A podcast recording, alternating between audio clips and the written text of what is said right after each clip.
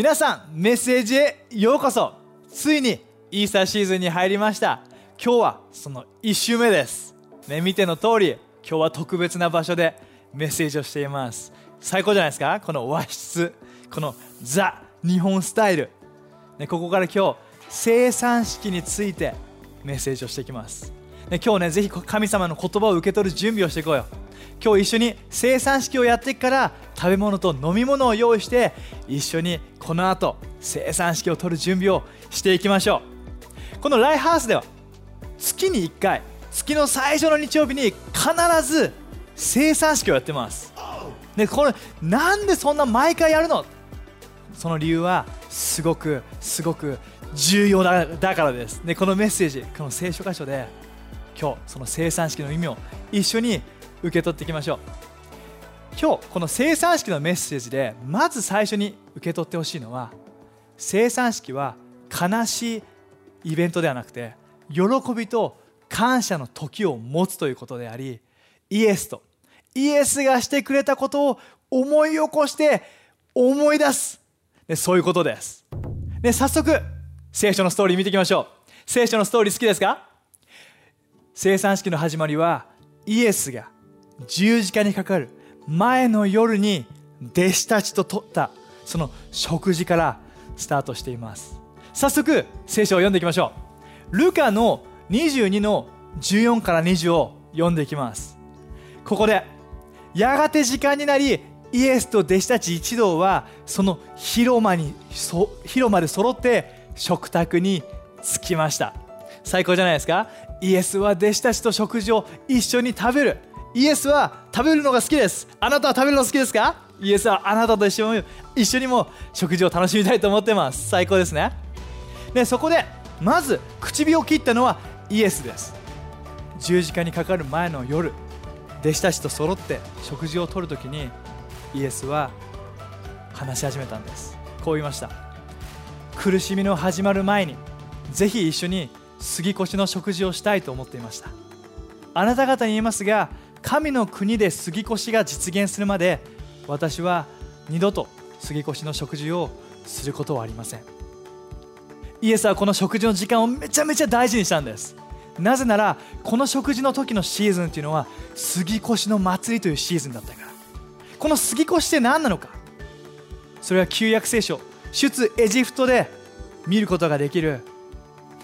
子羊の血のおかげでイスラエルのみんなが死を免れることができた。その救いの感謝の食事のことなんです。子羊のこの血のおかげでもうそのイスラエルの人たちはみんなエジプトを脱出することができた。死ではなく命に進むことができた。それをお祝いする食事。それをイエスは弟子たちと一緒に取る。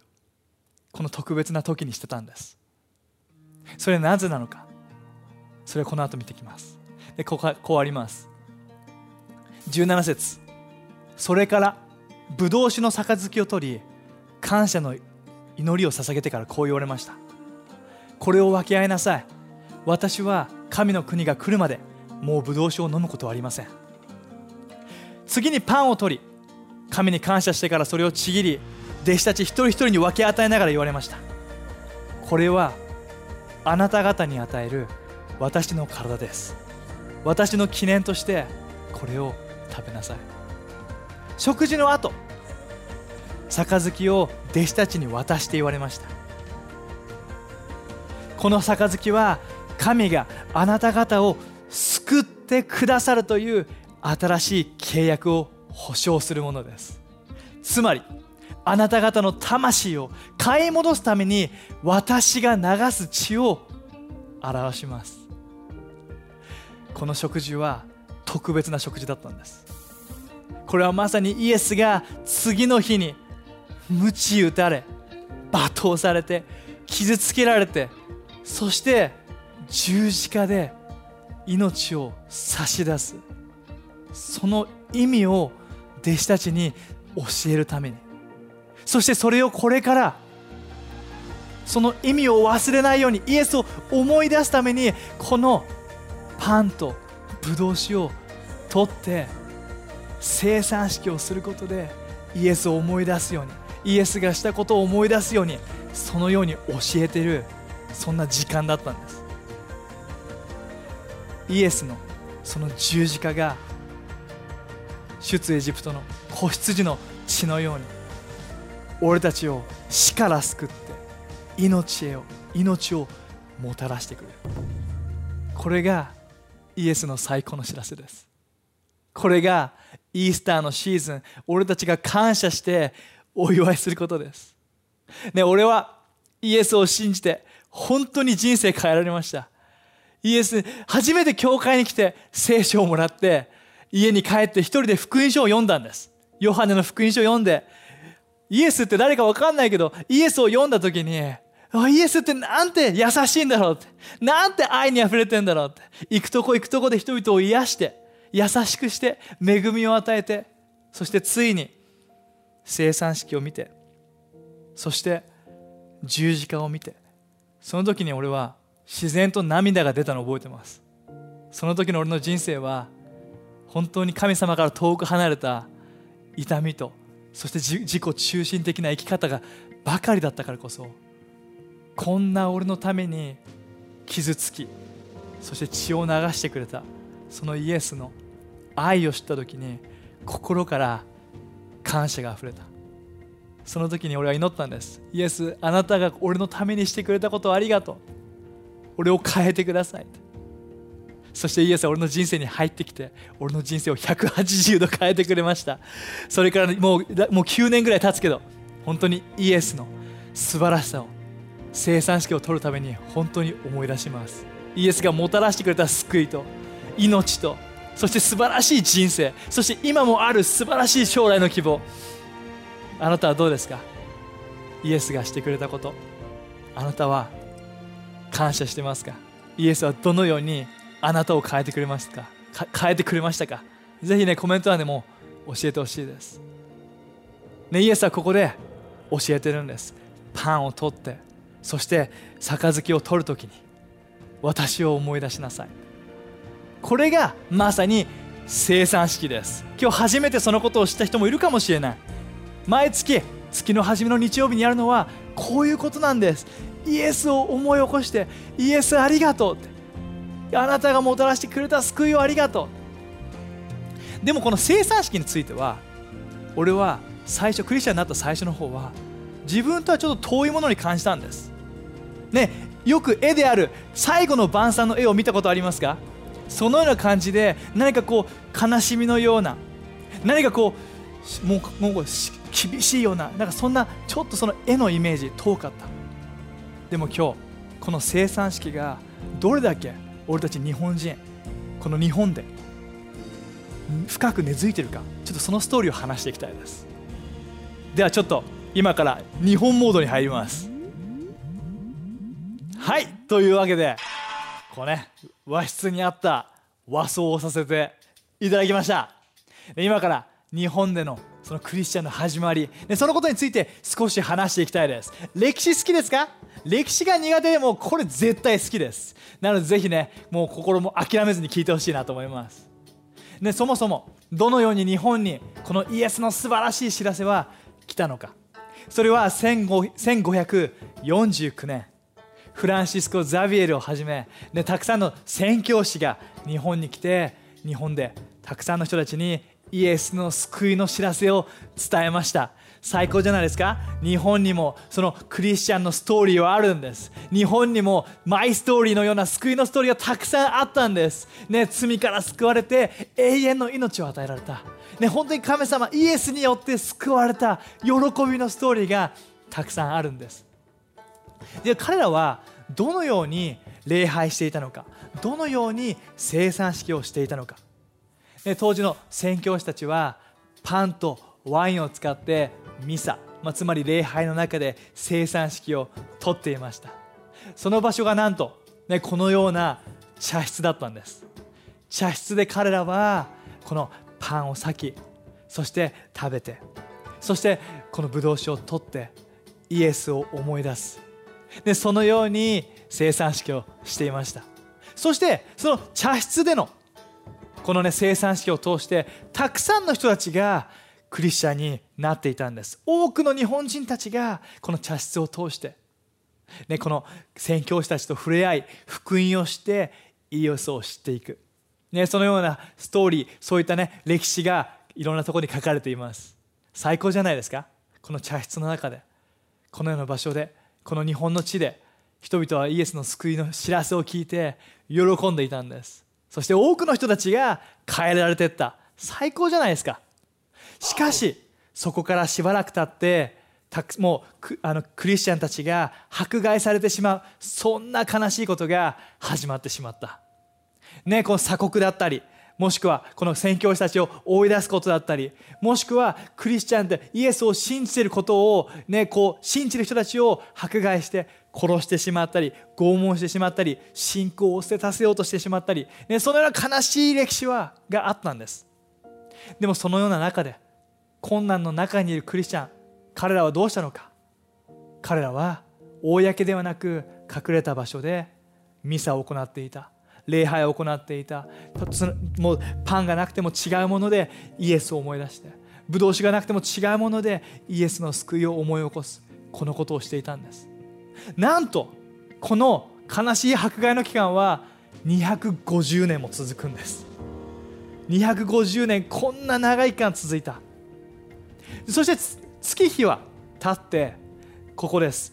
時は流れて1864年何百年経ちました。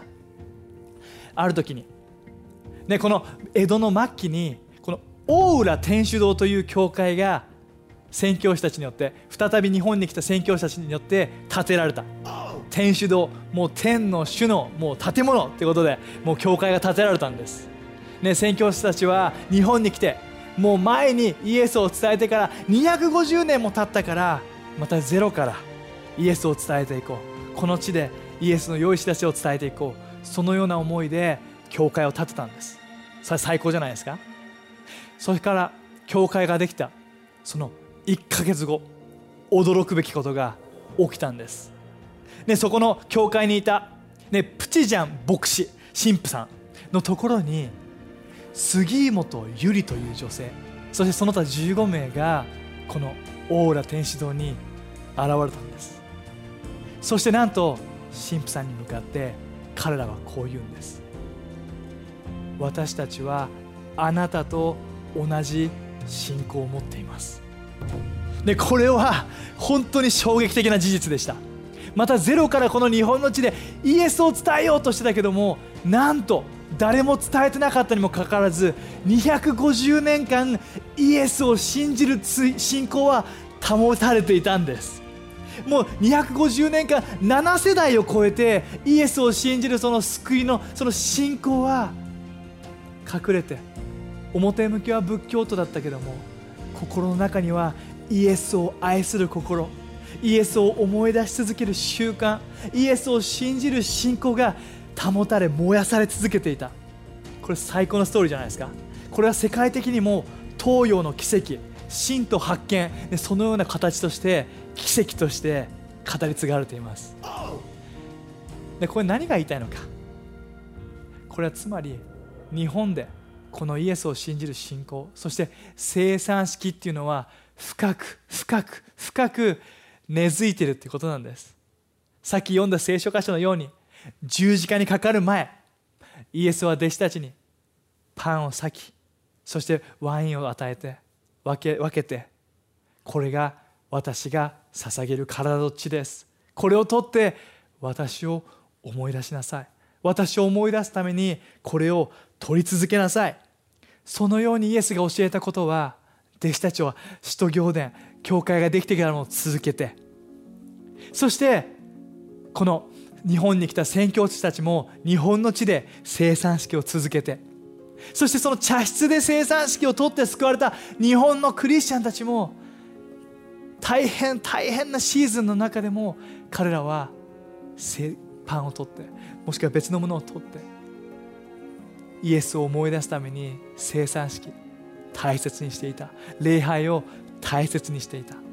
そして今現代のここの俺たち今この場所でこの地で俺たち今ここでオンラインを通して生産式を取ろうとしています。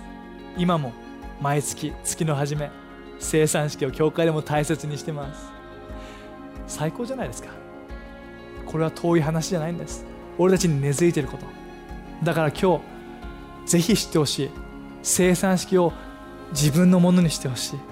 これは教会だけでなく自分の中で家庭の中で個人的にいつでもすることができる。生産式は悲しいイベントじゃないです。喜びです。感謝のイベントです。感謝の時です。最高じゃないですか。イエスが十字架にかかってくれた。全てもう体をもう砕いてまで俺たちに捧げてくれた。俺たちの罪の許しのために血を流してくれた。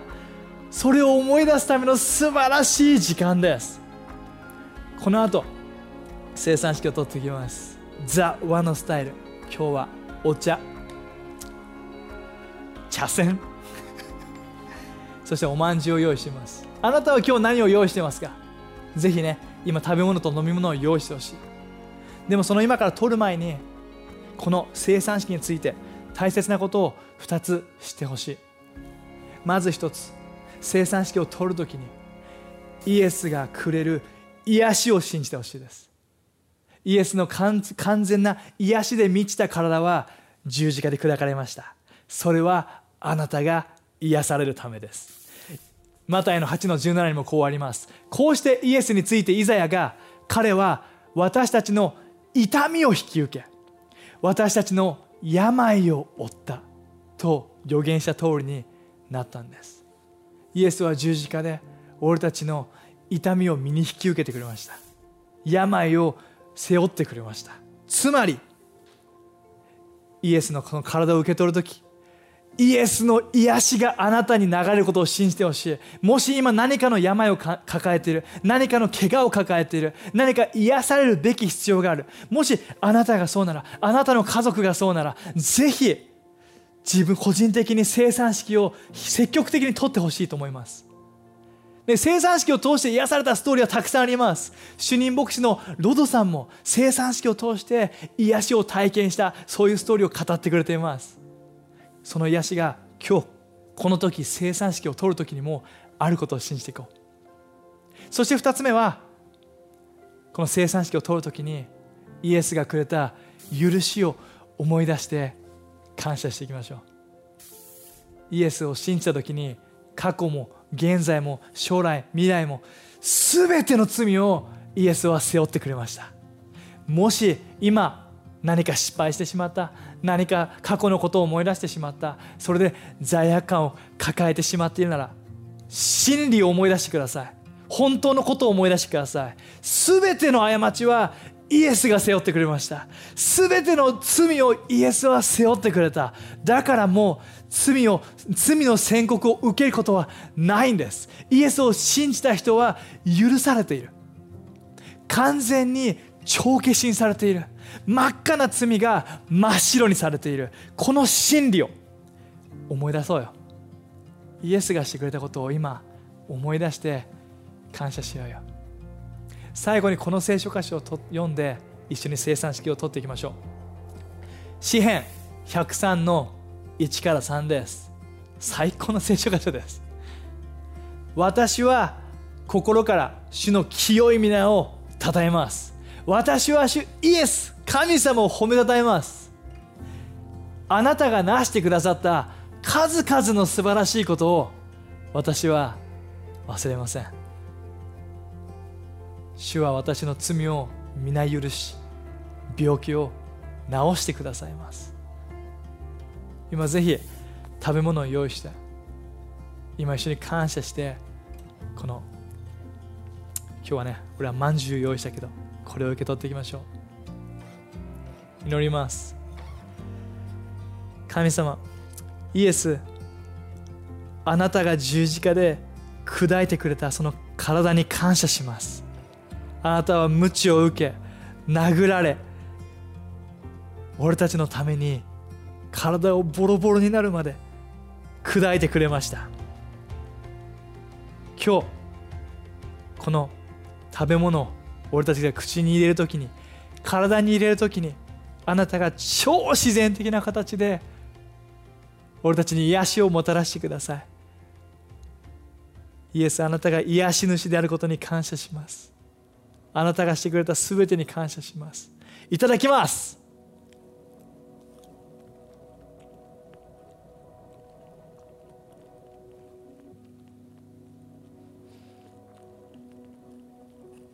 美味しいですね。じゃあ次にちょっと待ってくださいね。ちょっと待ってくださいね。次に飲み物を用意して。ねこの今から一緒に乗ってこれを受け取りましょう。イエス十字架で流してくれたあなたの血に感謝します。あなたの流してくれた血のおかげで俺たちの罪は真っ白にされました。過去のあれもこれも全てあなたが許してくれました。俺たちを新しくしてくれた。正しくしてくれた。義としてくれた。もう罪悪感を抱える必要がないことに感謝します。あなたの許しをありがとう。イエス心から感謝して。今いただきます。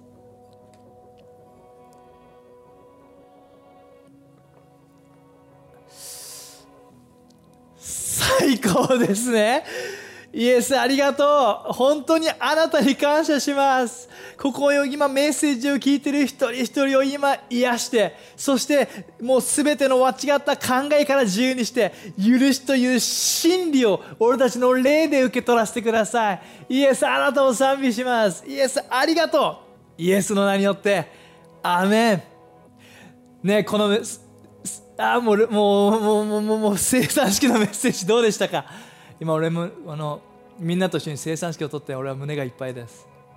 ぜひこのね生産式、ね、月に1回教会でやるときこのことを思い出してまたいつもね家庭でも個人的にもイエスを思い起こすために生産式を取ることを励まします。最後にこのメッセージを聞いていてまだ自分はイエスのことを信じたことがないよ。イエスを人生に迎え入れたことがないよ。そんな人のために今祈りたいです。今日あなたにしてほしい。イエスはあなたを愛していてあなたのために十字架にかかってくれたんです。あなたのために傷つきあなたのために血を流してくれた。そして死んだだけじゃなくて3日目に復活して今も生きてる力強い神様がイエスはあなたのためにいてくれます。今から3秒数えて今って言った時にここに出てくる祈りをぜひ心から祈ってほしい。準備 OK ですか？ぜひ心を開いて今一緒に祈ろう。数えます。1イエスあなたを愛してるよ。2今心を開いてみて。3今。イエスを信じる決断をして祈っていこう。せーの。イエスあなたを信じるよ。私を許してくれてありがとう。私の人生に入ってきてそして私はあなたについていきます。最高です。これを今祈ったあなたのために祈ります。神様今あなたを信じる決断をした人たちを祝福してください。今彼らの人生に入ってきて全てを許してその代わりにあなたの愛と恵みそして将来の希望で満たしてください。この救いに感謝します。イエスの名によってアメン。このイースターシーズンの素晴らしいスタートです。ぜひ次からもねあもう十字架そして復活素晴らしいメッセージが来ます。心をオープンにしてもうお祝いしていきましょう。ではまたね。